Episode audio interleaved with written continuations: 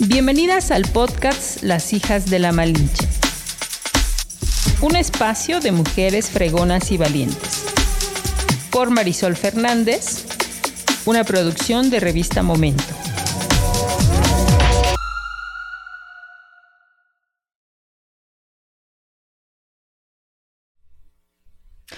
Hola, ¿cómo están? Pues aquí estamos una vez más en un podcast de las hijas de la Malinche y como siempre muy contentos todos porque hoy tenemos a una mujer que tengo el gusto de conocerla, ya platicábamos ahorita antes de empezar desde hace algunos años y la verdad es que estoy muy contenta porque el poder conocerla un poco más eh, nos permite saber todo este trabajo que están haciendo muchas mujeres en nuestro estado y por lo cual, pues yo estoy muy contenta y recibo con mucho gusto a Erika Carrasco Barrios, originaria del municipio de Tlaxco que tiene una empresa que ya nos platicará ahorita a qué se dedica, pero muchas gracias Erika por aceptar esta invitación. Aplausos. Aplausos. Como toda porque, porque como toda habladora de flamenco. Porque me encanta el espacio y me encanta estar platicando este proyecto porque nos permite conocer el trabajo de muchas mujeres. Yo soy fan de las Alejandras. Sí. Alejandra Elía, Alejandra Caballero, Alejandra del...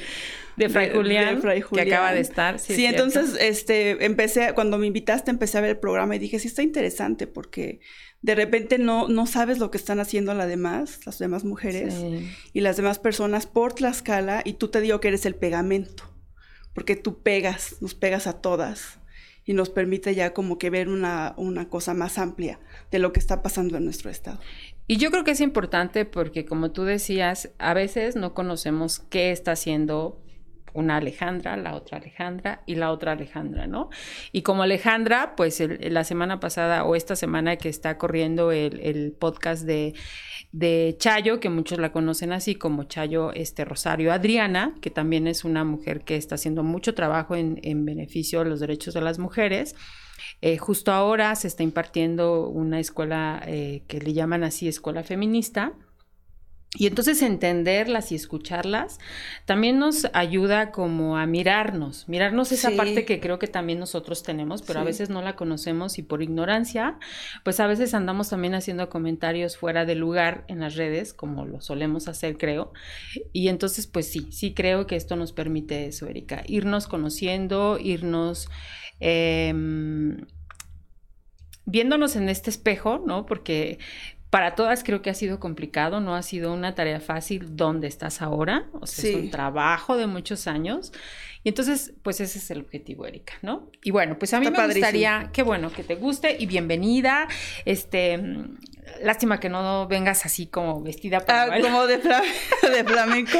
no me dijiste, María, no me hubiera disfrazado. Seguro que sí, ¿eh? Seguro. Pero bueno, ¿qué te parece si vamos pensando en un podcast en donde puedan estar algunas chicas que bailan? Hay varias, entre ellas a Fabiola también, que tengo el gusto. Ayer la saludé precisamente, porque bueno, pues ya estaremos próximamente en un evento, pero, pero me da mucho gusto y yo creo que hay que planearlo. Eh, de eso se trata, de que podamos ir generando otras cosas justo con nosotros las mujeres. Entonces queda el compromiso ya, Mari, de hacer un podcast exclusivo de flamenco. Ok. Con Fabi, con chicas que bailamos flamenco. Y para hablar, y para que se les antoje este bailar flamenco. Sí, que además es un baile que de manera personal creo que yo tengo pendiente aprender. me encanta, pero no. Y, y, aparte, déjate, voy a decir ya que me dijiste esto, para que se les antoje a las chicas bailar flamenco. O sea, digo, no me gusta mucho la palabra, pero te empodera porque en, en, el baile, por ejemplo, folclórico, es la miradita aquí y así, muy suavecito, y en el flamenco no, en el flamenco miras de frente, levantas la vista y pegas fuerte, porque ahí estás. Sí, no, tienen una...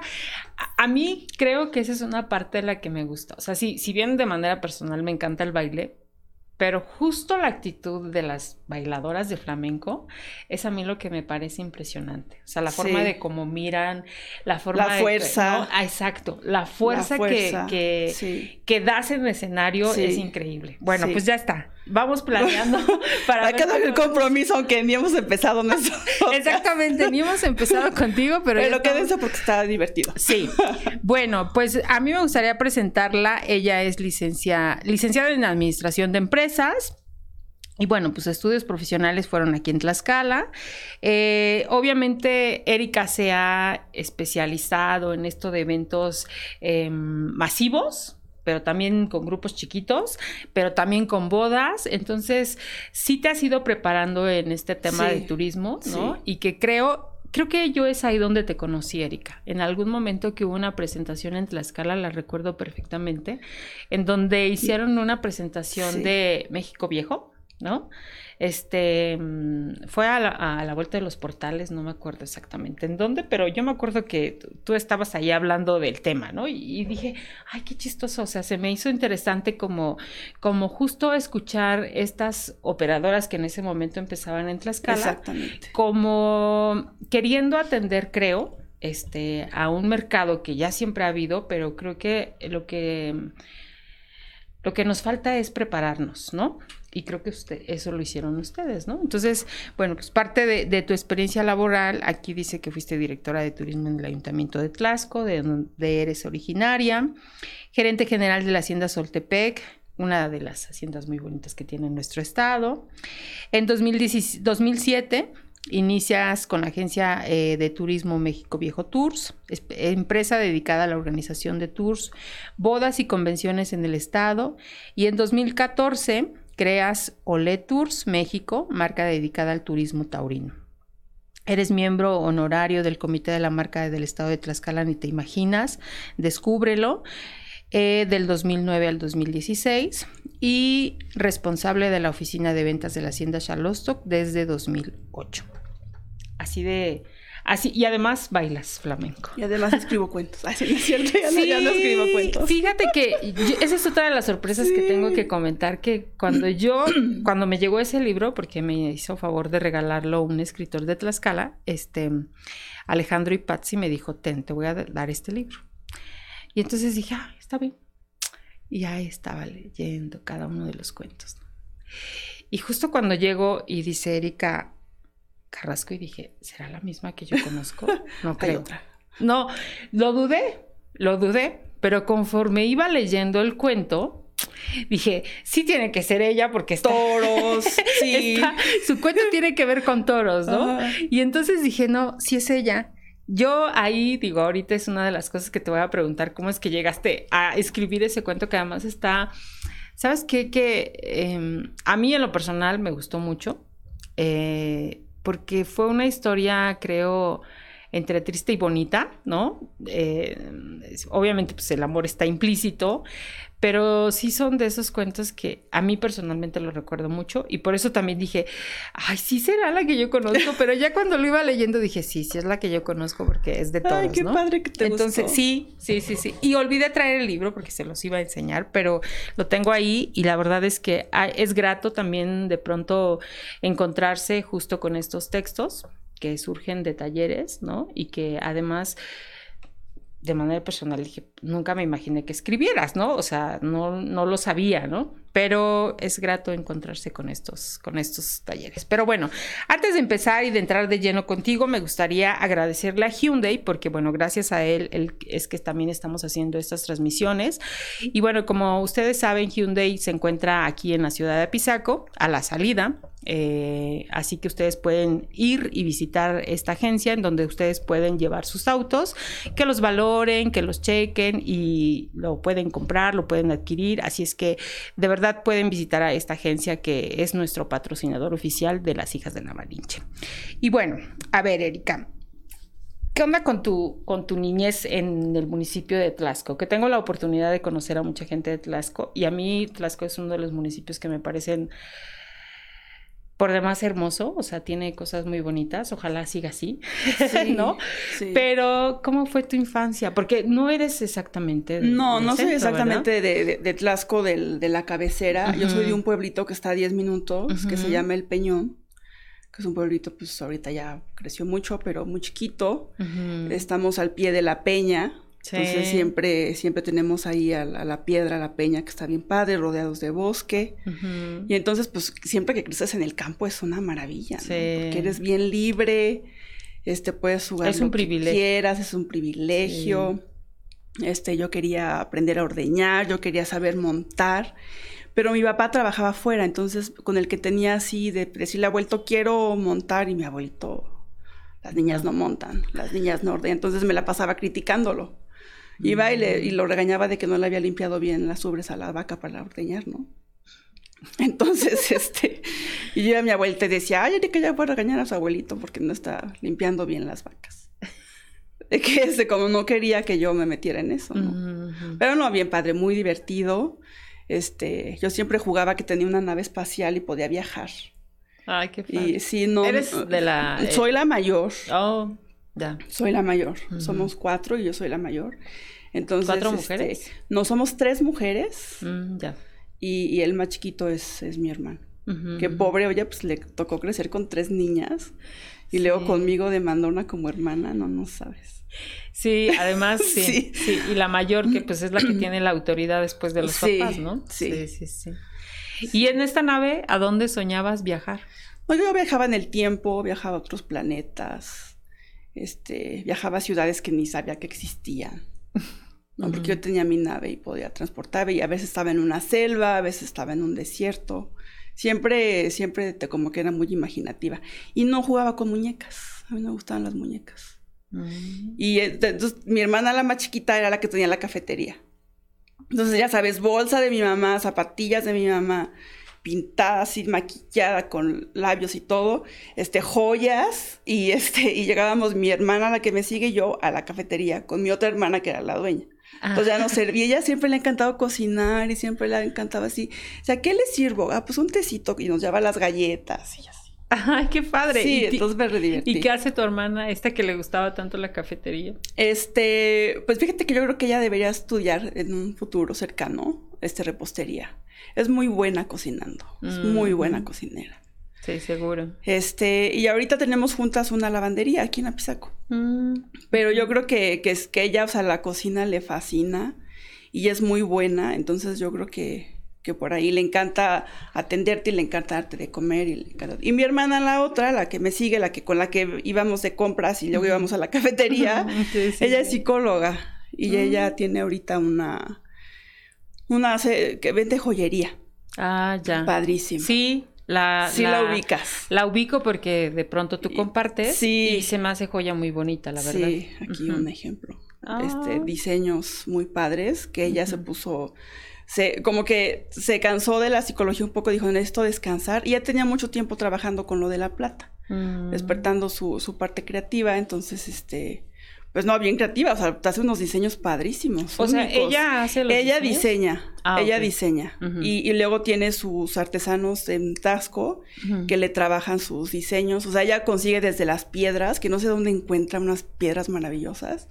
Consigue desde la piedra y hace el diseño y lo dibuja y todo y ya el, el artesano es el que hace la pieza, porque ya no lo hace, pero el diseño y todo sale de su cabeza tiene cosas bien padres. Ay, qué padre. Sí. Porque a lo mejor hasta también, digo, ahorita estoy pensando que puede ser también como pedirle algo que a ti te guste, ¿no? Por ejemplo. Sí. ¿No? Sí. Sí, también. Ok, bueno, pues ya estamos conociendo a toda la familia Erika, pero a ver. Sí, no, pero no, no, pero aparte de, ya les dije de mis hermanas, yo era mi hermano, bueno, capaz que va la entrevista y no lo menciono. Va a decir, ¿de qué se trata? Sí, no, mi hermano es odontólogo. Ah, mira. En Tlaxco. Oh, qué padre. Pues entonces todos tienen de alguna manera una carrera, ¿no? Sí, sí, sí. Qué bueno. Pues hay, hay este, hay que visitar al, al hermano para que tenga ahí la revista. Sí, ándale, exactamente. ¿No? Sí. Para que podamos este promocionar la revista que hacemos aquí de momento y que sí, exactamente. En su consultorio. Sí. Oye, Erika, ¿y cómo eliges tu carrera? ¿O por qué este, decides? Eh, mira, yo a mí me gustaba mucho la parte de la como como me gusta la aventura, como que yo me imaginaba así, siendo arqueóloga y descubriendo pirámides y todo, ¿no? Pero eso cuando dije, no, y te duermes ahí en un campamento y quién sabe cuándo te bañes, dije, no, creo que eso no es lo mío. Dije, bueno, la antropología, la historia, me gustaba toda esa parte. Pero, este, dije, bueno, pero eso de qué voy a trabajar? O sea, como que no veía. Entonces dije, no, tengo que, que, que estudiar algo que me genere un ingreso para que yo pueda hacer lo que yo quiera. Entonces dije, yo creo que la administración es por donde está el asunto. Yo inicialmente quería marketing, porque el marketing me gusta mucho. Pero como en esa época no había tantas universidades donde pudiera estudiar marketing, pues dije lo que más cercano es es la administración de empresas y yo creo que, que, no me equivoqué, o sea, estuve en el, en el lugar correcto. Y luego en, la, en la UAT en esa época, o sea, hace 20 años, había, terminabas con una especialidad que era de recursos humanos o de procesos de producción. Entonces yo me fui por procesos de producción y eso no sabes cómo me ha ayudado en el turismo. Sí, seguro. O sea, es que creo que es la, o sea, si alguien me escucha que tengo una escuela de turismo, pónganles procesos de producción, porque eh, eso marca una diferencia enorme, enorme, enorme. ¿Y cómo, cómo, digo, ya que tú decidiste esta carrera y que te, obviamente descubres que si era como lo tuyo, ¿no? Y que además en esta parte final te das cuenta que eso es como la cereza que le pone a lo que es tu carrera, ¿no? En esta, cuando tú sales la carrera, ¿veías lo que tienes ahora? No. No, pues claro que no. O sea, yo este, en, en, la universidad estaba en un taller de finanzas que me encantaba. Mm. Y aparte, este, era buena. Entonces, este, yo decía, no, yo me quiero dedicar como eso, ¿no? Como está en la bolsa o como una cosa así. sí. Entonces, este, pero por azares del destino, yo llegué al turismo por pura casualidad cuando todavía estaba en la universidad. Por eso llevo tanto tiempo. Mm, o sea, porque llevo, o sea, trabajando en el turismo desde el 2020. O sea, 22 años en el turismo tengo. Y llegué por casualidad porque este, en la presidencia de Tlaxco me habló del presidente municipal y me dice, oye Erika, ¿no te interesaría ser becaria del ayuntamiento para que te encargues del turismo? Tú vas a la Universidad de Tlaxcala y luego a mí me llegan un montón de cosas que no puedo atender todo. ¿Te interesaría encargarte de esa parte? Y yo, pues sí. Entonces, pues empecé como becaria y entonces empecé a ir a turismo, empecé a conocer y empecé a hacer cosas. Entonces, me empecé a dar cuenta de la gran oportunidad que había ahí y de un montón de cosas que pues no se habían hecho. O sea, era bien curioso porque cuando yo empecé en Tlaxco, me decían, ay, ¿estás en la presidencia, Erika? Y yo, sí. Este, ¿y, ¿y qué haces? Y yo, ay, pues estoy en la promoción del turismo de Tlaxco. ¿En Tlaxco? ¿Pero aquí qué? Pues no hay playa. O sea, ¿qué haces? Entonces, todos mis paisanos se van a acordar, quien vea esta entrevista, de que sacamos una revista de mm. Tlaxco.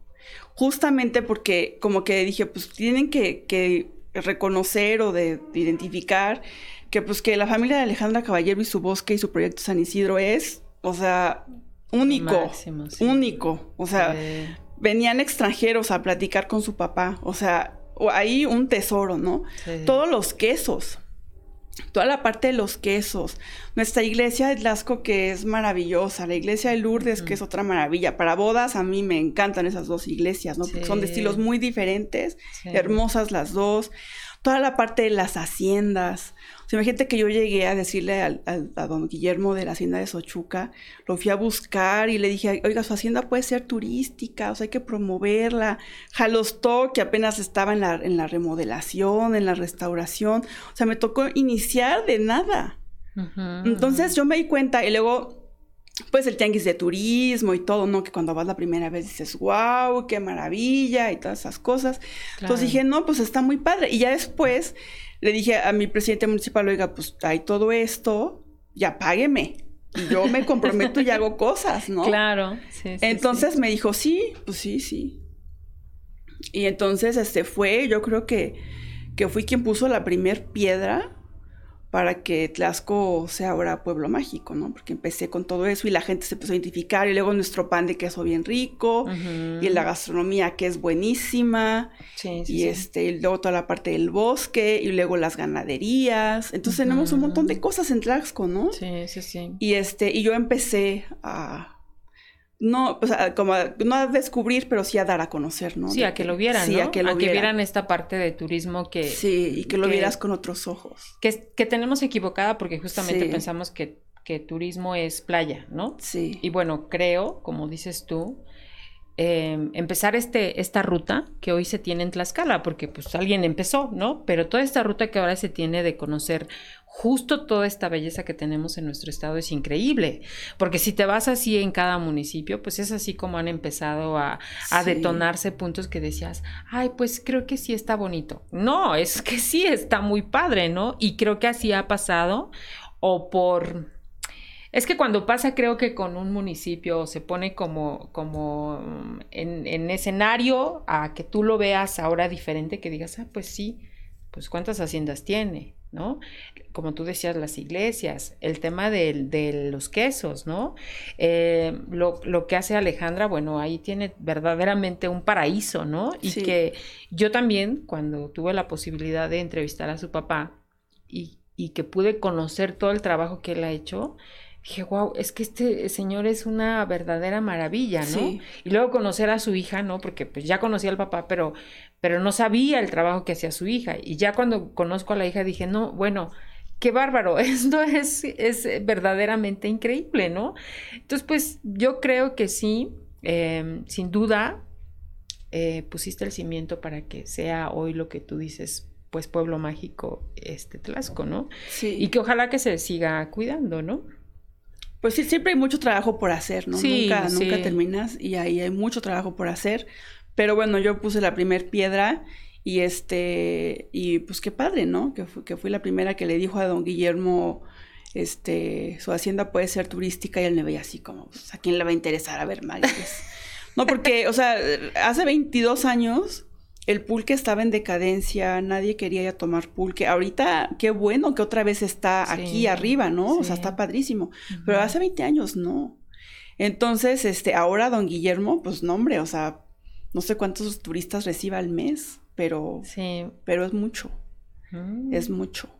Claro, y es una forma también de que, pues de alguna manera ellos tengan ingresos, ¿no? Porque como ellos creo que en sus distintas versiones, pero decían, ¿cómo mantienes una hacienda, no? Sí, es muy caro, que fue justamente por eso que se empezó con esto. Y bueno, no, eh, eh, yo estaba empezando en Tlaxco con esta parte y Javier Zamora estaba haciendo lo mismo en su hacienda en Guamantla. Entonces, por eso fue que, que nos conocimos y cuando este, se termina el periodo de la presidencia y, este, y que ya me voy, yo dije, bueno, pues ahora sí me voy a ir a la bolsa y me voy a ir a hacer finanzas, ¿no? y dice Javier, oye, pero pues no, te quieres venir mejor a Soltepec. Estoy, este, iban a abrir, o sea, iban a abrir apenas la parte del club, de la alberca, de, ah, sí, porque estaba, imagínate, o sea, hace 20 años. Sí. Y este, y lo pensé y dije, ay, sí es cierto. O sea, fui y me dijo, yo primero le dije que no, después me dijo, oye, ¿por qué no vienes a conocer la hacienda? Y luego, y luego, pues ya me dices. Y dije, pues órale. Entonces fui a la hacienda y me encantó. Sí. Dije, no, creo que sí, creo que me voy a quedar en el turismo porque está muy padre. Porque entonces desde esa época, pues ya llego a la hacienda, me tocó empezar a hacer las bodas. No, la primera boda que hice fue la de una amiga que se casó ahí en la hacienda, en octubre del 2002 o sea, imagínate cuánto tiempo tiene. Y este, y, empezar ahí. Y entonces, como que yo sentía que decía, chin, es que pues yo estoy de administración y a lo mejor me falta esta parte turística, ¿no? Entonces dije, no, pues tengo que, sí, como ese compromiso de siempre prepararte, porque si eres un improvisado, créeme que te van a salir mal las cosas. Entonces empecé a tomar un diplomado de turismo. Pero ya, ya yo en la práctica, yo dije, o sea, Mm, no quiero la teoría, o sea, no, entonces me salí del diploma, porque dije, no me sirve de nada, o sea, ya estoy aquí en la práctica, creo que, que, puedo estar más en la práctica. Y ya después sí tomé muchos cursos para eh, las bodas que organizo, son un antes y un después de, de mi desgaste físico, de cuando no tenía cursos y de cuando tomé los cursos. Sí, ¿verdad? Hay una diferencia. Hay una diferencia y, me cambió mucho la perspectiva porque fui a congresos a Guadalajara de bodas y todo, ¿no? Entonces, aprender de las experiencias de otros, y que en el, en el mercado de bodas me encanta porque raro es el que es egoísta, o sea, es, generalmente los colegas de bodas son muy compartidos y te dicen, ¿quieres aprender más? Ven, ayúdame en una boda para que veas cómo es todo el proceso. Ay, qué padre. Es bien padre. Entonces yo tenía muy buenos amigos ahí en, en, bodas y que platicaba con ellos y me decían, no, y de amigos que manejan un millón de, de, pesos, ¿no? Para sus presupuestos. Sí, sí, sí. Entonces, este, aprendí mucho de ellos y, aprendí de mucha gente que me compartió y, es un antes y un después. Entonces cuando alguien dice, ah, voy a empezar a hacer bodas, y yo, pues prepárate. Sí, sí, sí. Porque está complicado, ¿no? Yo te digo, es, yo veo mi historia y digo, pues las bodas que hacía hace 20 años y las que hago ahorita, pues es, que es, diferente. A lo mejor te salen bien, pero tu desgaste físico es tan grande sí, sí, sí, que, que, que, es muy pesado. Entonces, pues no, ahorita ya es diferente. Porque no puedes vivir en el estrés de los novios, ¿no? no puedes comprárselos. Entonces, Sí, porque este, justo también por eso buscan a quien organice, ¿no? Para que ellos estén como pues cómodos, sin que estén preocupando de nada. No, aún así hay, hay personas que no lo logran. Pero este, pero bueno, ya con, con todo ese tiempo, y aún así digo, ¿cómo crees que llevo 20 años haciendo bodas? Y dices, ya sé mucho, ya tengo mucha experiencia, y, y te viene una pandemia y tienes que volver a aprender a hacer las cosas. ¿no? Entonces, pues ha sido todo un reto bien interesante. Pero bueno, en Soltepec estuve muy poquito, como año y medio. Después anduve ahí, este, en un viaje que me aventé, o sea, largo. Y cuando regresé me dijo Javier, oye, ¿quieres regresar a Soltepec? Y le dije, no, este, no, no quiero regresar a trabajar contigo. Entonces, ¿qué vas a hacer? Y yo ya había estado en, en, en París y yo ya me había dado cuenta cómo se manejaba el turismo allá yo sabía muy, ya había identificado muy bien que había empresas que se dedicaban a atender al turista, a llevarte a conocer los castillos. O sea, yo había, me había fijado en muchas cosas. Claro, claro. Y dije, no, yo quiero tener una operadora aquí en Tlaxcala y este y quiero eh, hacer hacer los tours y quiero hacer todo y me dijo ay pues eh, pues por qué no te juntas con una persona que quiere hacer lo mismo que tú entonces, ¿por qué no se juntan y pues empiezan juntas? Porque estás bien loca, me dijo, pues ¿cómo? Si no tienes nada. y yo decía, yo pues sí tengo, sé cómo hacerlo. Sí, claro. Eso ya es mucho. Sí, o sea, para toda la gente que quiere empezar un proyecto y diría, no tengo nada, pero sabe cómo hacerlo, eso ya es todo porque el cómo lo consigues. Sí. Si sabes hacerlo, lo, vas a lograr y que aunque te digan que estás loca, aunque te digan que lo que sea, ¿no? Eh, está confirmado, Erika, yo creo que cuando la gente te dice que estás loca, es que vas por buen camino. Sí, a ti te dijeron lo mismo. Sí, de verdad. o sea, yo me acuerdo perfectamente cuando a alguien le dije sobre la revista y lo primero que me dijo, no, amiguita, estás loquita, estás loquita. O sea, eso es imposible. Y entonces digo, cada vez que lo, vuelvo a recordar, dije, sí. claro, porque imagínate cuántas veces no, no lo han dicho o, no, o lo han mencionado, y seguramente muchas nos damos la vuelta. Y claro, dices, sí, pues se me hace que sí estoy loca, entonces mejor no lo hago porque no creo, ¿no? Pero seguir con esta firmeza y decir sí, sí, porque sí creo que lo puedo hacer, pues creo que es lo mismo que te pasó, ¿no? Sí. Y tener ya como el concepto aquí, porque justo creo que es cuando dices, es que yo ya sé cómo lo voy a hacer, ¿no? Ya sé a quién voy a atender, ¿no? Entonces, eso está padre, ¿no? Sí. Pero, pero, pues también te arriesgaste, Erika, en el sentido de, digo, si ahora emprender es difícil, hace pues, ¿cuántos años, a cuántos años empezaste? ¿En el 2000? No, pero, pero de que, de que tuve esa plática con mi amigo Javier, este fue en el 2004. Ah, ya. En el 2004. Este, yo ya tenía una idea muy clara de lo que quería, me, me junta con esta persona, bueno, nos, me, recomienda, nos juntamos, fue una experiencia de las más duras que he tenido en mi vida. Mm. Este, fue una experiencia muy dura, yo muy confiada, este, así con toda la buena voluntad y ahí sí no importa y que las sociedades y que no sé qué, no, tengan mucho cuidado, ¿no? Porque sí, este, fue una experiencia que, que digo, de alguna manera yo creo que la tienes, la tenía que haber vivido para valorar muchas cosas, para tener un gran aprendizaje, ¿no? Y que de alguna manera, pues, eh, que tienes que pasar para ser lo que ahora eres. Sí, sí, sí. Pero fue muy, muy dura. Entonces, este, estuve dos años con esta persona y después, cuando ya nos separamos... ¿Y en estos dos años funcionó algo? Em, pues, eh, pues empezamos con los tours, pero empezar... Eh, hay muchos riesgos cuando empiezas porque cada persona tiene una expectativa diferente, ¿no? Entonces en esa época, aunque el turismo estaba con la mejor disposición de apoyar las haciendas y de los proyectos y todo, pero había ciertos hacendados que tenían unas expectativas muy altas, ¿no? Y que mm. piensan que, que, vas a salir en una revista de turismo y al mes te van a estar llegando 100 turistas. Sí, sí, sí. Sí. Eso nunca lo he visto. A lo mejor me falte verlo, ojalá, pero nunca lo he visto en 20 años. Sí, no, no. Entonces. No es eh, así, ni, no funciona así, Ni funciona así, exactamente, Mari. Entonces, este. No, ya después, cuando nos separamos, eh, ya.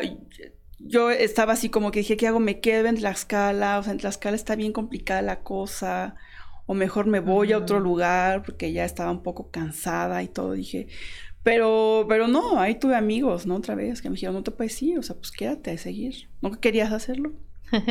Hazlo. Entonces, este, pues, con, pues dije, bueno, pues me quedo, ¿no? Entonces renté una oficina con un amigo y compartíamos la renta y alguien me prestó muebles y alguien me prestó para contratar la línea, ¿no? Y así, de empezar de cero, de verdad, de cero, cero. Pero con la firme convicción de que sabes hacer las cosas. Entonces, pues ahí empecé en el 2007 con México Viejo, haciendo lo de las, eh, pues lo mismo, ¿no? Los tours, este, las bodas y este, y con gente que ya me conocía, que me siguió buscando. Entonces, eh, pues no fue más fácil, pero sí, este, como que ya con los otros dos años que había empezado a hacerlo, pues ya hay gente que ya te conoce y que ya sabes hacer las cosas, ¿no? y entonces en esto tienes que hacer las cosas un día bien, el otro también, y, dentro de un año también. Sí, y el que sigue igual. Porque si una vez te equivocas, para recuperar la confianza de, un cliente es muy complicado. Entonces, este, yo, yo hago bien las cosas. A lo mejor está mal que yo lo diga, pero yo hago bien las cosas. Y me he preparado para hacer bien las cosas. Entonces, este, que, que le pueda dar a la gente esa garantía, pues es lo que me ha mantenido y en pandemia. Claro. Estuve trabajando. ¿En serio? Sí. Oye, pero ¿cómo, por qué decides el nombre de México Viejo? Bueno, el nombre de México Viejo me lo regaló Javier Zamora. Mm, Él me lo regaló. Él tenía un proyecto con una amiga de Estados Unidos que iban a hacer tours para vender allá en Estados Unidos y se llamaba su agencia México Viejo. Y cuando me platicó, me, le dije, oye, me gusta tu nombre. Y, y este, pues ya, ¿no? Pasó el tiempo, cuando yo empiezo este proyecto, este, le digo, es que no sé, ni, ni siquiera tengo un nombre. Y me dijo, oye, pues te gustaba México Viejo, ¿no? Te lo regalo. Ah. Digo, ¿de verdad? Sí, dice, ella, y yo no vamos a hacer nada. ¿Te gustaba? Te lo regalo. Entonces es un ah, regalo de Javier Zamora, el nombre de México Viejo, él me lo regaló, ¿no? Y me, me, gustó, dije, no, pues sí, pues, de verdad, sí, sí, quédatelo, yo no, yo no voy a hacer nada. Realmente lo habían platicado y compraron el, el dominio, pero nunca habían, nunca hicieron nada. Nunca hicieron nada. Entonces él me lo regaló, fue regalo de Javier. Mm, ya. ¿Y en qué momento descubres o te inclinas hacia, hacia lo de pues ya toros. enfocado a los toros, ¿no? O sea, porque yo creo que si bien es cierto ya tenías como una experiencia en este tema de las bodas y en ver de qué manera eh, ayudabas o orientabas al turismo, como, como, bueno, de entrada creo que te gusta, ¿no? Sí, pero está muy interesante esa parte, Mari, porque yo, a mí no me gustaban los toros. ¿Cómo crees? No, a mí no me gustaban. A mi papá no le gustan las corridas. Siendo de Tlaxcala, nunca había ido a una corrida. Y yo tenía la idea de que decía, o sea, ¿qué va la gente a ver morir un animal a una plaza? Sí. O sea, eso es arcaico. No, no, no lo concebía.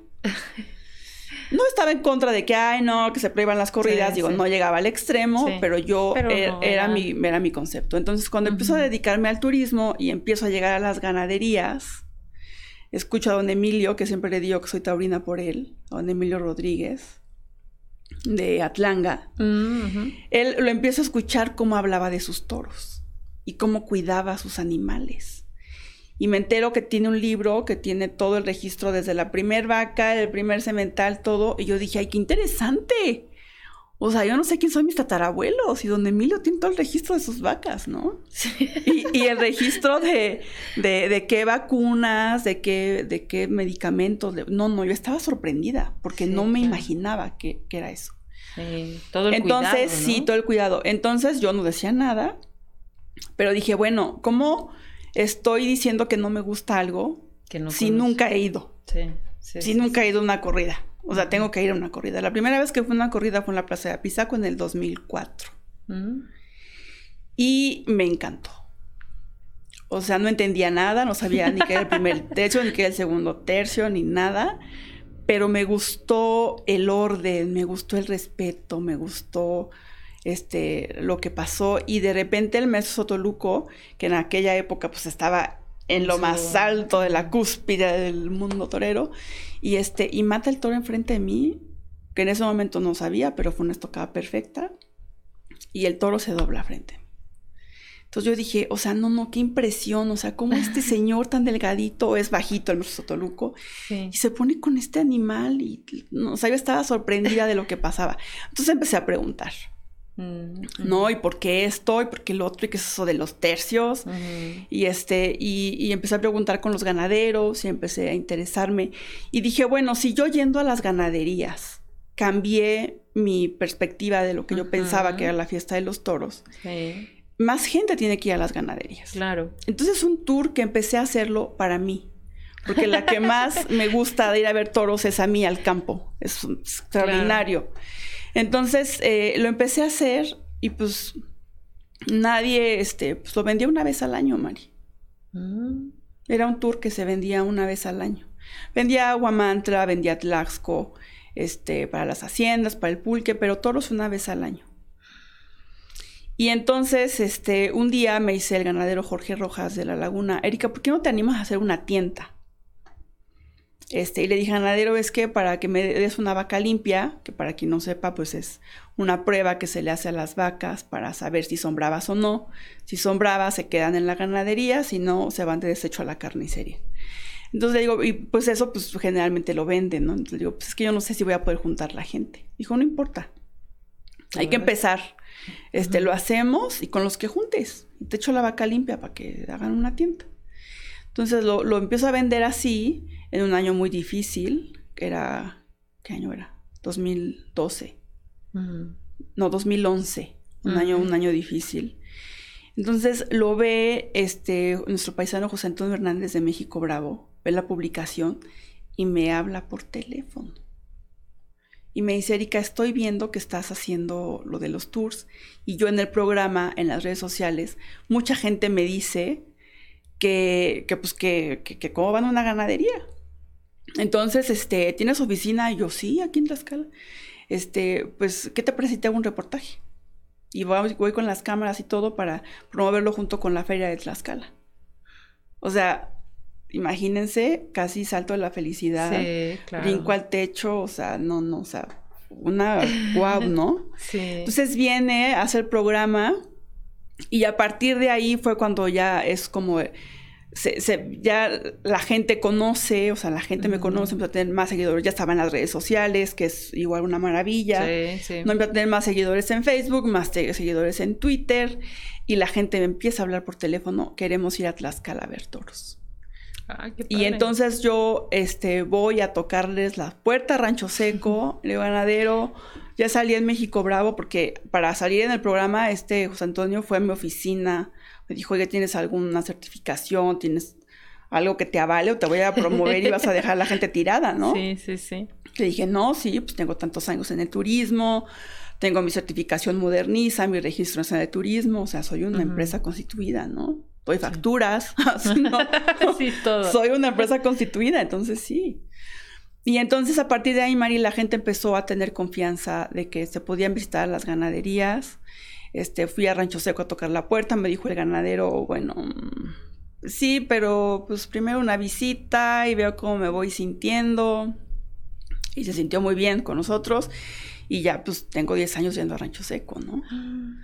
Entonces igual, o sea, fui la primera que fue a tocar la puerta de Rancho Seco y ya otro ganadero me había dicho, Juan Carlos González, ya me había dicho, oye, cuando quieras te hago una tienda. Lo conocí en otro lugar y me dijo, oye, cuando quieras te hago una tienda para que la gente vea que es una cosa formal y seria y todo. Le dije, ganadero, pues te agradezco mucho, pero pues no vendo. Es una ruta que me la piden una vez al año. Está muy complicado. Perdón, entonces, este, ya lo busqué. Dijo, y ahora sí hacemos la tienda. ¿no? Y tengo trabajando con ellos, pues ya, o sea. Y luego, Mari, lo que pasó fue que, que, que, hay un conflicto, ¿no? Porque eso de que los toros y de que mucha gente que está en contra. Y, hubo gente que se molestaba de que yo hablaba mucho de toros en México viejo. Mm. Y hubo una, una persona que recuerdo perfecto que me dijo, mira, fui contigo a un tour de Luciérnagas, todo estuvo perfecto, pero, y te iba a recomendar. Pero como vi que te gustan los toros, no te voy a recomendar. Entonces dije, ¿qué necesidad de estar creando estos conflictos? ¿No? sí. Dije, creo que es hora de, de, salirme y de crear una marca que sea solamente de turismo taurino. Claro. Y entonces de ahí eh, surge, de ahí surge Ole Tours. En el 2014 lo mm. saco de las tiendas, los cursos para aficionados prácticos, que también hacemos cursos. Pero en toda esta parte de los, de los turismo taurino lo sacamos y me, me evito de los conflictos, ¿no? Sí. Y entonces ahí, pues ya la gente que es 100% aficionada o que está interesada por conocer una ganadería o de venir a ver cómo vive el toro bravo, pues entonces ya, pues vienen, ¿no? Y es este muy padre porque soy referencia en México de turismo taurino y estamos en Tlaxcala. Ah, qué padre. Y entonces hay agencias, porque hemos atendido también de, de ya sabes, o sea, los el, sur de Francia, que son muy taurinos y quieren conocer una ganadería, pero vienen a México también a las playas y ya. Claro. ¿No? Tienen su paquete, su, su tour, pero me hablan y me dicen, oye, este, ya te buscamos, sabemos que tú haces turismo taurino, este, y tengo unos que quieren, pero para aficionados, ¿no? Y ah. quieren también charrería. Ah, pues órale. Entonces, eh, atendimos una vez a un grupo de, de Francia, que eran como 30 personas, de una peña y este y vinieron y primero le hicimos una exhibición charra con mis paisanos de Tlaxco que pues nada más le tengo que decir oye aquí una exhibición claro no sí este porque se le iban a hacer en Napa mm. le digo no no yo te hago todo claro y aparte está cerquita sí sí sí, le digo sí mi familia es charra pues nada más tengo que decirles sí claro mis amigos charros entonces este, sin problema entonces exhibición charra y y, luego una tienda, ¿no? Con un matador de toros y toda la gente se fue feliz. Y entonces eh, ha sido un, un, proyecto que me ha dado mucha satisfacción. Que luego le digo a la gente, oye, ¿cómo te enteraste de los tours?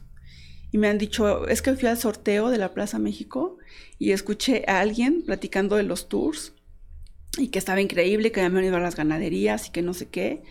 Y, este, y les dije, oiga, ¿cómo, cómo voy? ¿Cómo está? ¿Dónde está eso? Claro, sí, y te encontramos por eso. Oh, Mucha gente que me sigue de hace, en los, en los, en, los, en las redes sociales hace cinco años, ¿no? Y que si te tengo, quiero venir hace cinco años, pero no había podido hasta ahorita. Y ahora ya es de manera más frecuente, ¿no lo haces una vez al año? No, pues claro que no. Ya, ya es, ya es mucho más.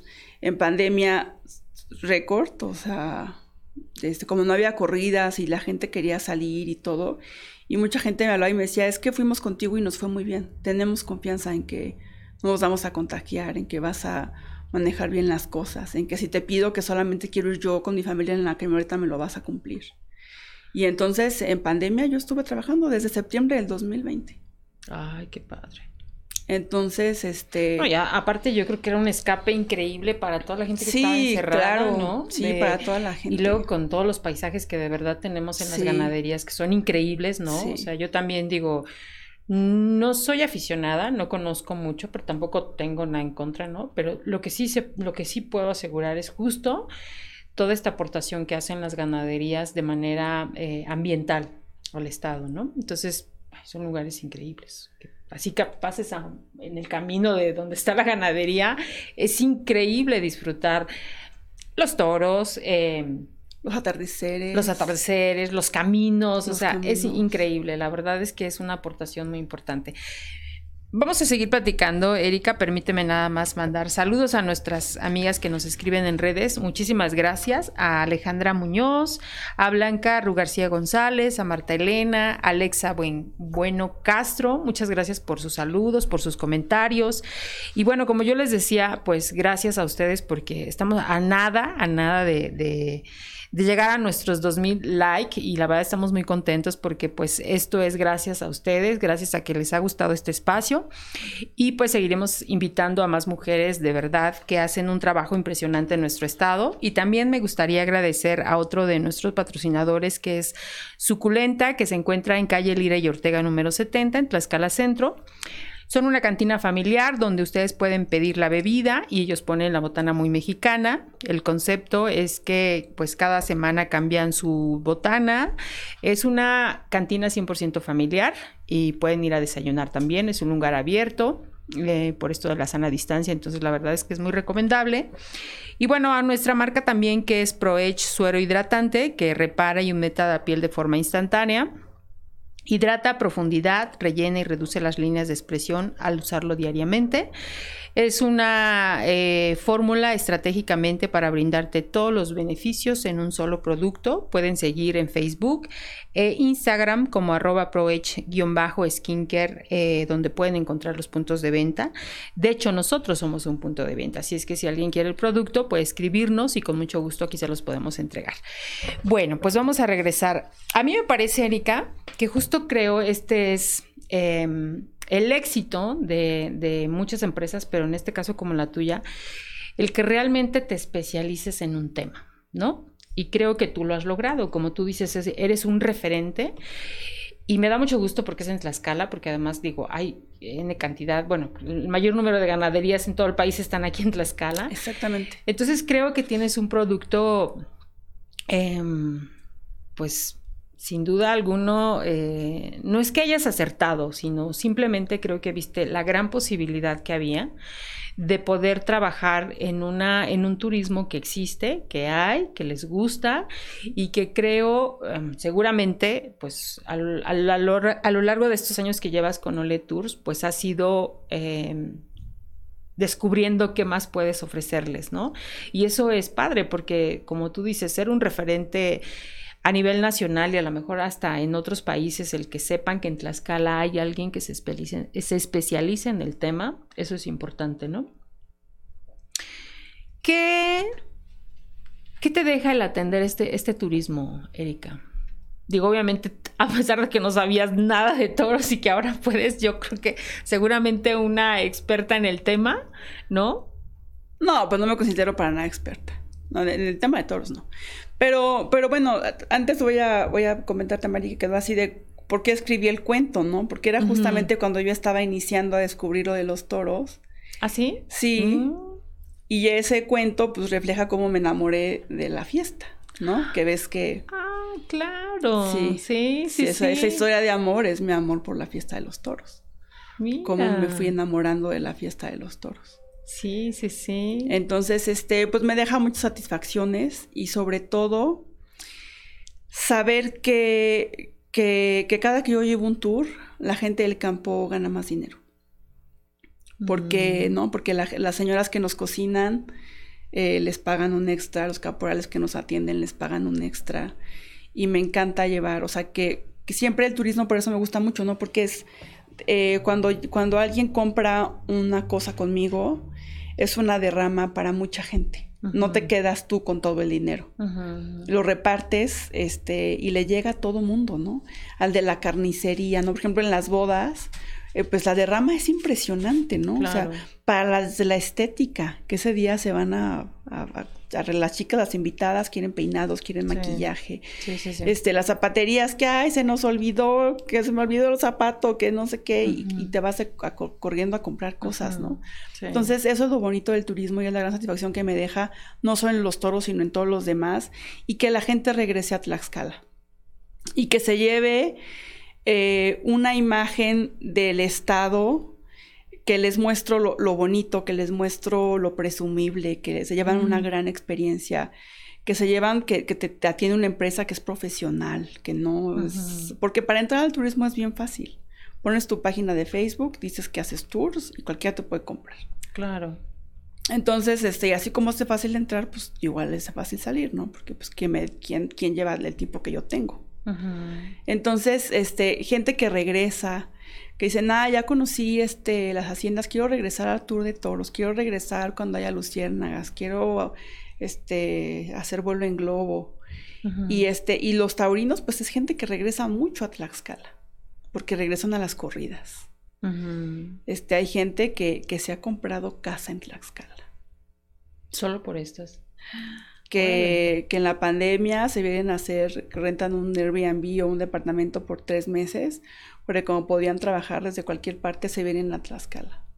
Ah, mira. Entonces, este, a mí me da mucho gusto y que se lleven una muy buena impresión de, de mi estado, ¿no? Que, claro. Que, que, tanto queremos todos los que vivimos aquí, que nos sentimos tan orgullosos y que, y que la gente sepa, porque yo siempre he dicho que, que nos falta los, las caltecas, este, presumir más nuestro estado. en la parte turística, ¿no? Cuando de repente dices, oye, eres Tlaxcala, ¿y qué hay?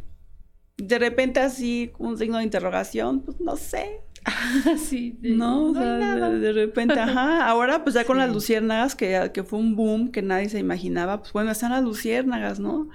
Pero también están los zapatos de Guamantla, pero también está Cacaxtla. Cacaxtla es una maravilla. O sea, digo, vas a, París y tienes que ir a ver la Mona Lisa que se la pintaron en 1500, ¿no? Y aquí tenemos unos murales perfectamente conservados de 600 después de Cristo. O sea, tenemos una joya. A mí me encanta Cacaxtla. Este, ven a comer, o sea, cualquier puesto, desde, un taco de canasta hasta en un restaurante y tenemos una variedad impresionante de, alimentos, ¿no? chefs muy reconocidos. Y entonces, este, nos falta, nos falta que cada tlaxcalteca se convierta en un promotor turístico del estado. Entonces, este, y que digan sí, y, fíjate, a mí me da, antes casi no pasaba que, que la gente de Tlaxcala comprara un tour. Ah, ok. Casi no pasaba. Sí, sí, sí. Este, sí, para bodas, pero tours casi no. Y ahora cada vez más, este, la gente pide tour de haciendas, pide ir a una ganadería. Y yo, ¿de dónde son? De Tlaxcala. ¡Ay, qué padre! ¿no? Porque estás con... Y la experiencia es diferente. O sea, no es igual eh, que tú sabes aquí en Tlaxcala no es igual que agarras tu coche y te vas a un... por los potreros y te paras en la carretera y ves toros. O sea, no es la gran... Ahí están. Pero es muy diferente a que te vayas en uno de mis tours, que te reciba el ganadero, que esté sentado en su sala de su casa, que te esté platicando de su ganadería, que comas con él, que tengas una tienda, que esté... O sea, es una experiencia completamente diferente. O sea, al grado que, por ejemplo, los empresarios cuando van a ver toros, cuando van a comprar una corrida y van a ver toros, y, y, luego eh, un empresario que hacía empresa, no me acuerdo en qué pueblito del Estado de México, y vino un tour. Y le digo, oye, pero tú vas a las ganaderías, porque pues tú haces las corridas y vas a ver los toros. Y me dice, pues sí, pero pues me llevan a ver esta, esta corrida, este toro, es no sé qué, cuál es, cuánto, ¿no? Y dice, pero pues toda esta parte turística, pues no. O sea, ahí vienen a los tours. Ah, mira qué Entonces está muy interesante. Oye, pero que yo, suponte tú, yo, yo este, estoy interesada. Tú me dices cuál es tu oferta, es decir, si tienes de haciendas, tienes de toros, o, o, cómo es que le ofertas a, a quien está interesado en venir a Tlaxcala. Pues este, mira, sí, cuando hablan por teléfono, pues soy la voz de tres negocios, ¿no? Hablas a México Viejo, Ole Tours y Hacienda Jalostoc, ¿no? ¿Cuál de los tres te interesa? Entonces, este, no, pues escuchar qué quiere la, persona que está hablando, ¿no? Ah, pues quiero reservar una habitación en la hacienda. O quiero, este, ustedes hacen también malinches, sí, también hacen ¿Cuántas haciendas hoy en día de Tlaxcala están como al servicio de, de que pueda ser este turística? Ay, Mari, no sé cuántas son ya. Porque es que hay muchas que, con las que no trabajo. No trabajo con todas. Pero. Mm, pero no trabajas con todas porque, porque a ellas no les interesa o porque también para Mira, mira, en turismo, eh, para la gente que se quiera dedicar al turismo, les voy a dar un tip. Este, ¿cuál es tu vocación del turismo?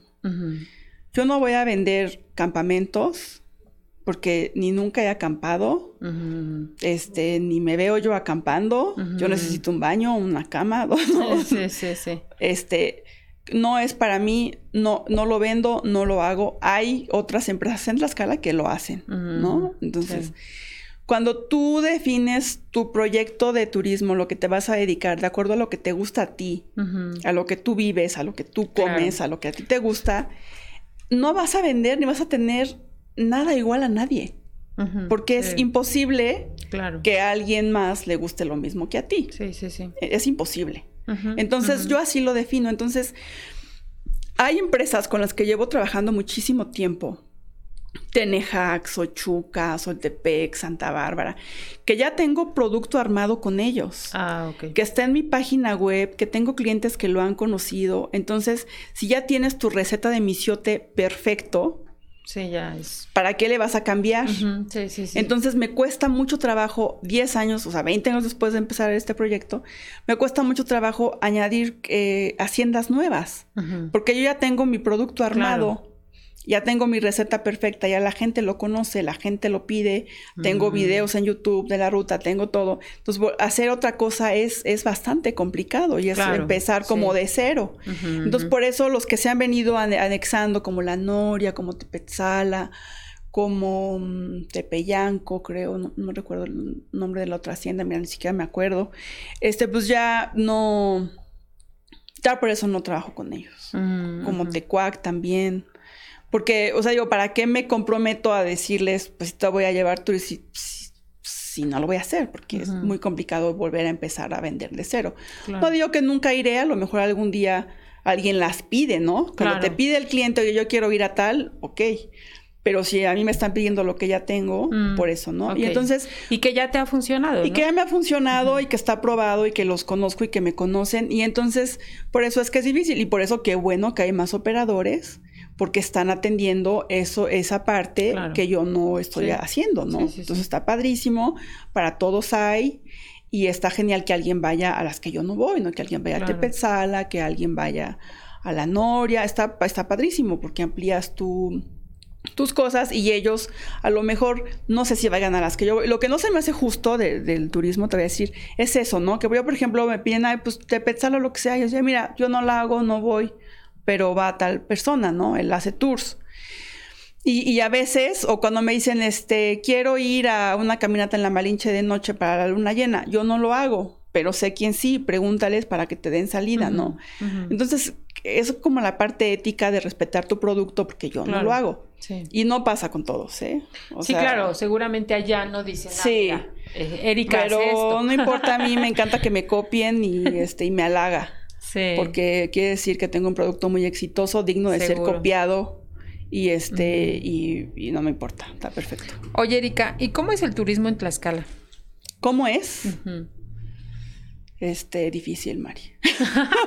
es difícil. Sí. Sí, mira, mm, yo tengo la esperanza de que con todo este, con todo este temblor de la pandemia, ¿no? Que nos provocó a todos, eh, voltemos un poquito más hacia esta parte cultural y de turismo rural, que Tlaxcala es tan rico, tan Mucho. extenso. O sea, Sí. como decías, en cualquier pueblo que vayas hay algo interesante Sí. sobre turismo rural que ver. Sí, sí, sí. Entonces, este, pero yo espero que cambien las cosas y que la gente voltee más para este lado, ¿no? Eh, a- a- hay un estudio de hace unos años, este, que, que le decían a México, eh, tu producto de playas tiene un tiempo de caducidad. Mm. O sea, Cancún, Los Cabos tiene un tiempo de caducidad. Después de eso, ¿qué vas a vender? Entonces, eh, lo que yo he vivido es que en el turismo, no digas del Estado, de la, sino del turismo federal, el apoyo no se va para los pueblos. Digo, está padrísimo que crearon este concepto muy exquisitoso de pueblos mágicos, pueblos que eso mágicos. fue, yo creo que ha sido un gran acierto y está Sí. fenomenal que haya funcionado también, me encanta. Pero, pero falta mucho. Y falta mucho apoyo en promoción. Y falta mucho apoyo, porque promoción nunca puedes parar de hacer. No, No, no, no. Tiene que ser siempre, todos los días, constante, todo el tiempo. Entonces, este, pero es difícil. O sea, mantenerte y dedicarte al turismo aquí en Tlaxcala es, es difícil. Porque no. Luego, o sea, un, un día me hablan de, de, un, de una revista de, que iban a imprimir para el turismo a nivel nacional. Y me dicen, este, digo, ¿y cuánto cuesta su página? ¿Cuánto crees, Mari, que costaba la página?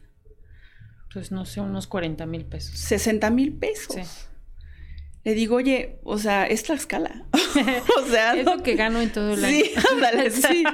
O sea, es la escala. No estás hablando con el super hotel de Cancún o sobre el hotel de Los Cabos. O sea, en Tlaxcala, el empresario turístico realmente somos muy modestos. Este, tenemos muchos eh, problemas para poder eh, sobrevivir y, en pandemia y en no pandemia, ¿eh? Porque siempre está complicado. Y luego tenemos otro gran problema. ¿Cuál es? Que como empresas estamos muy desarticuladas.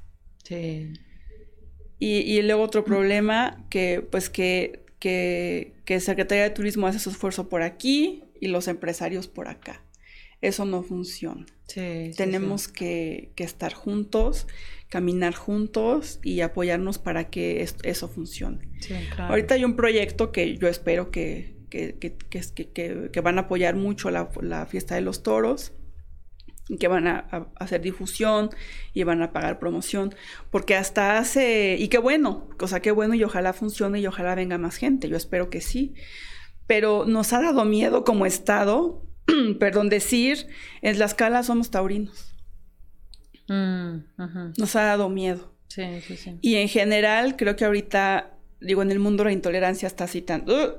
Que de repente estás en una mesa con gente que no conoces y no sabes decir si a ti te gustan los toros o no. Claro. Porque ya te catalogan de violento, de, no, o sea, de arcaico, de, cuando no, no, es cierto, cuando para nada, no tiene nada que ver la violencia con la fiesta de los toros, pero nada, nada, porque es arte, porque es respeto, porque es una tradición que viene de muchísimos años atrás, ¿no? Y que, y que nos permite poder, eh, que te transmite el torero, poder sentir la emoción de lo que está pasando enfrente porque se está jugando la vida con un toro. Claro. ¿No? Entonces es una cosa muy interesante que no tiene nada que ver con la violencia. Y este, y pues qué bueno que, que ahorita esté haciendo, pasando eso, ¿no? Que digan, sí, vamos a decir que Tlaxcala es taurino, que la gente venga a ver toros. Hay muy buena voluntad. Este, yo de repente me, me sentí en una reunión como la negativa del grupo, ¿no? Porque digo, he visto tantos años que, que, que, han ido mal las, mal las cosas. Y en Tlaxcala hubo un proyecto muy interesante de la iniciativa privada que era la marca. Estaba en Tlaxcala y te imaginas, descúbrelo. Sí. Entonces había un liderazgo y ya había también había mucho dinero de, parte de, gobierno federal que podías, tú como asociación, podías tener acceso a bajar ese recurso y ponerlo en promoción. Sí, sí, sí. Y se iba muchísimo en promoción.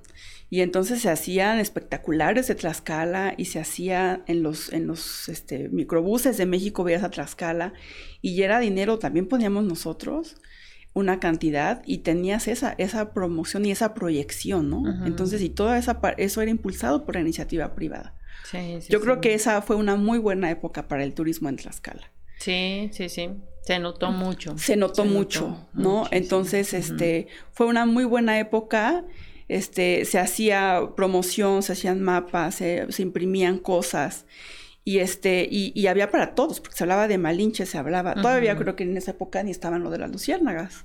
Y, y aún así nos, nos, fue muy bien. Y la gente volteó a ver a Tlaxcala. Sí, sí, sí. sí, es que el trabajo me parece que eh, caminar de manera separada, pues no ayuda, ¿no? Porque, digo, de por sí cuesta hacer turismo, ¿no? Y luego tú con tus esfuerzos y ellos también, pues me parece que no hay hacia dónde, ¿no? Aquí lo malo yo siento que de las administraciones, de cualquiera que sea, es que piensan que lo que estaba no funciona. Exacto. Y entonces no, digo, yo digo, pues, a ver, si esto, esto funcionaba, pues hay que darle continuidad, porque eso ni siquiera necesitas, creo yo, tú mencionarlo si solamente les dices los números. Esos son los números de lo que se reflejó con esta campaña, ¿no? Entonces, eso pasa, desgraciadamente, en todas las administraciones, de que termina y dice, no, ahora no quiero este vaso, ahora me traes otro más grande porque, pues porque quiero uno más grande. O sea, a lo mejor te cuesta más, pero no importa. O sea, quiero uno más grande, ¿no?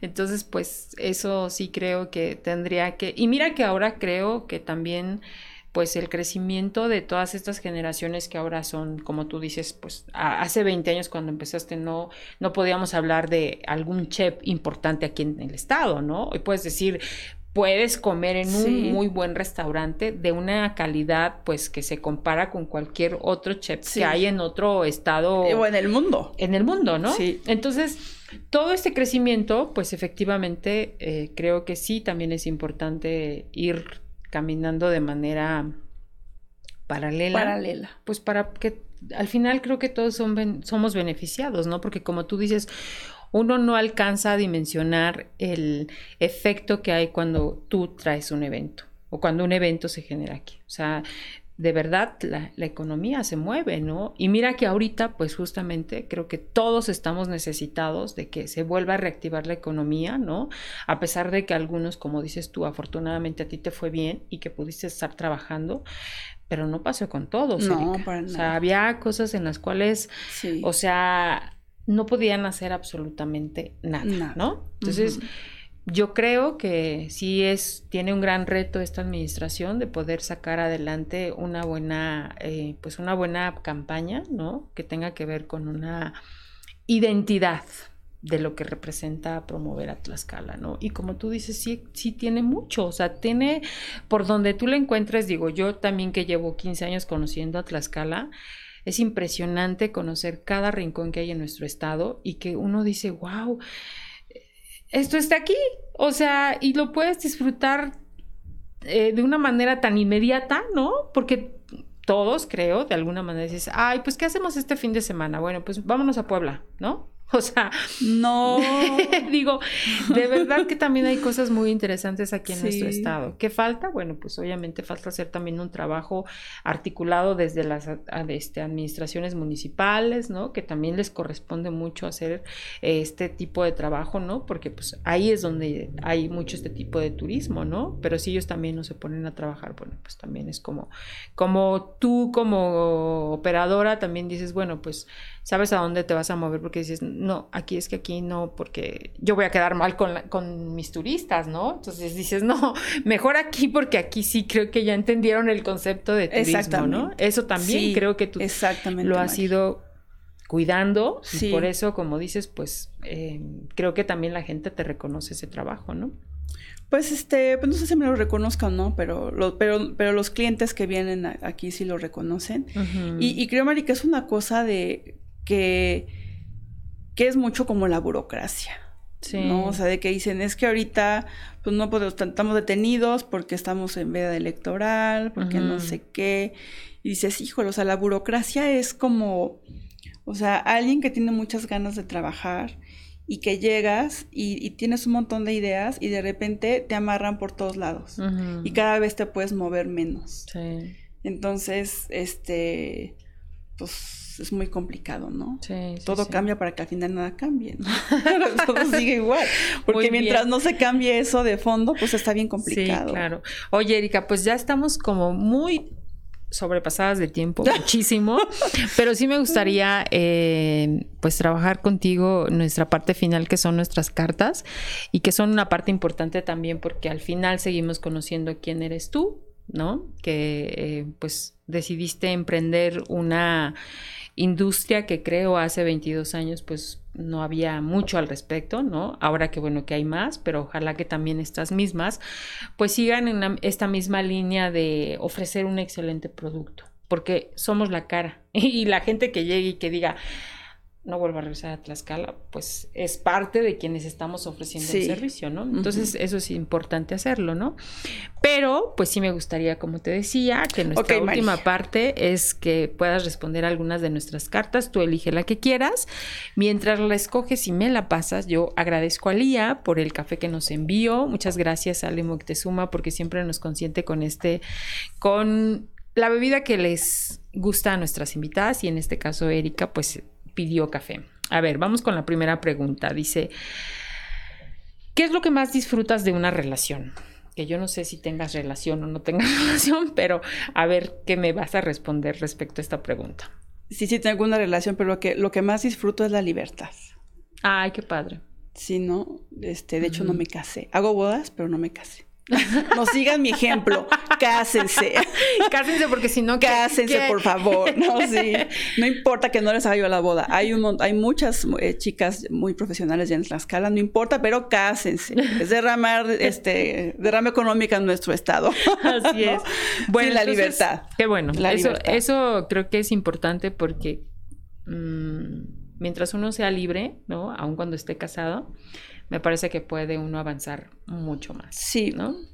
Y este, y yo creo que yo no hubiera podido decir de, otra manera, ¿no? Porque no, o sea, como que, que pierdas tu esencia, que pierdas la libertad, lo que quieres hacer, que te prohíban cosas y que ahora esto ya no, y que no, o sea, tu pareja tiene que ser tu más grande fan y aparte dejarte hacer lo que tú quieras, ¿no? Claro, sí, exactamente. Muy bien.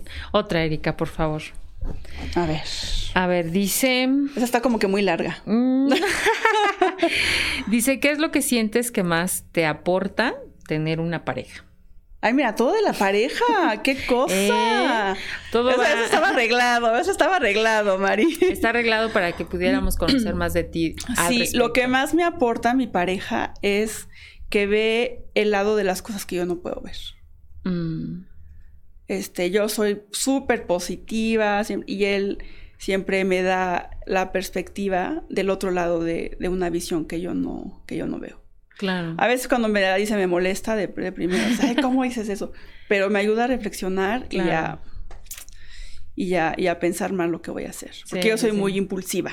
soy muy. Soy Aries. Sí. Soy impulsiva. Soy. O sea, la emoción luego te gana, ¿no? Y él me da esa parte que yo no veo y es, sí, y es una, te, enriquece mucho, ¿no? Claro, es un complemento. Sí, es un complemento. Ah, qué bueno. Otra, Erika, a ver si tiene que ver. A ver, esa, fue trampa, esa fue trampa. Dice, ¿qué se arreglaría en tu vida con dinero infinito? Mm, ¿Qué se arreglaría en mi vida? Ay, pues yo creo que nada. No, de dinero no. Digo, te, te permite dormir tranquila, ¿no? Pero que me arregle la vida con dinero, no. No. Seguro. Porque lo que verdaderamente importa en la vida no lo, no lo compras con dinero. Eh, la, confianza no la compras con dinero. El respeto. Este, bueno, ni siquiera el, la salud. El amor, la salud. Lo que verdaderamente importa en la vida no lo compras con dinero. Sí. Totalmente de acuerdo. Sí. Entonces, no. Una más, Erika. A ver, esta de hasta aquí. Dice, si pudieras cambiar una característica de ti, ¿cuál sería? Uy, híjole, pues hay varias. hay varias que me gustaría cambiar. Pero eh, quisiera ser más tolerante.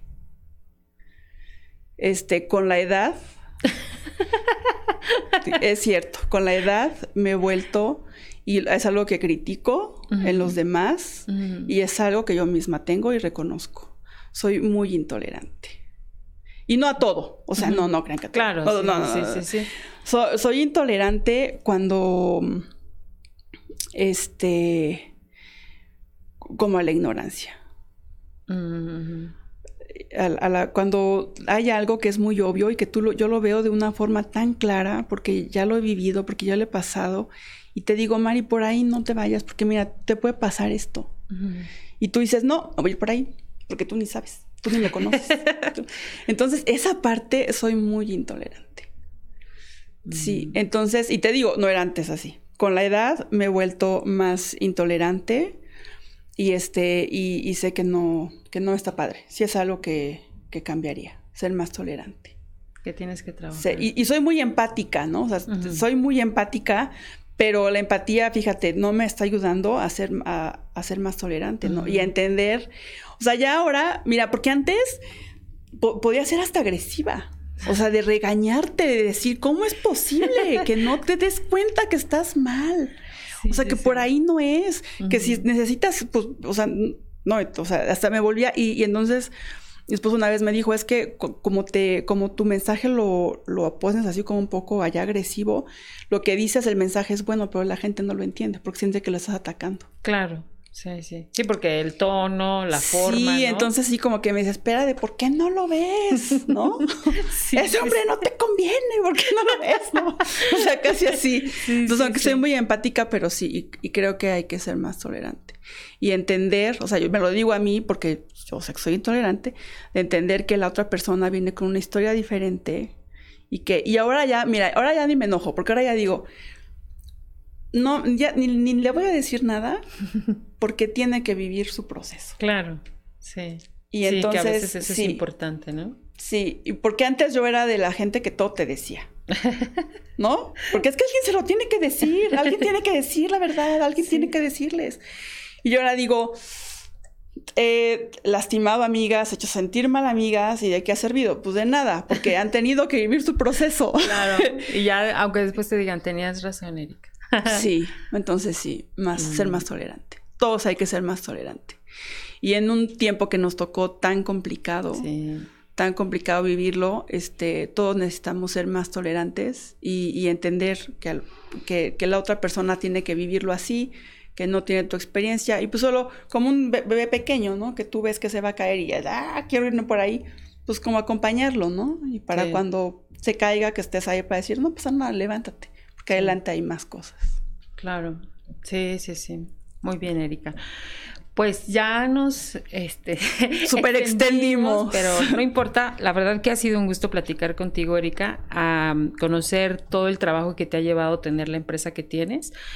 Eh, la verdad es que yo insisto, creo que el, especializarte en algo te permite justo tener un producto viable, ¿no? Y que la gente lo, mire con esa cara de decir, ah, mira, este, si alguien se dedica a, esto, es ella, ¿no?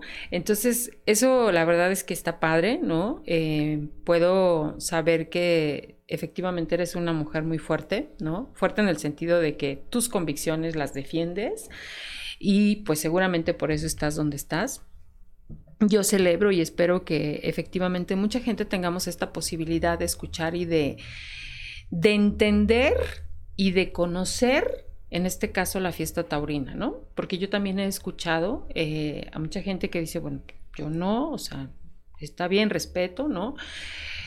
Pero creo que cuando la gente empieza a agredir, ahí ya no, ahí justamente creo que es donde aplica la tolerancia, en de decir, bueno, pues, pues, si no te gusta, respeta, pero si, si no, pues esta es una gran posibilidad de conocer el tema y de saber que de verdad atrás de, de una corrida hay un, vaya, todo un tema de dónde están los toros, de quién está atrás de los toros, etcétera, etcétera, ¿no? Entonces, agradezco mucho que hayas venido con nosotros y a mí me gustaría que como, como mensaje final puedas compartirle algo a nuestras amigas. Y digo amigas porque sé que creo que la mayoría son amigas las que nos siguen.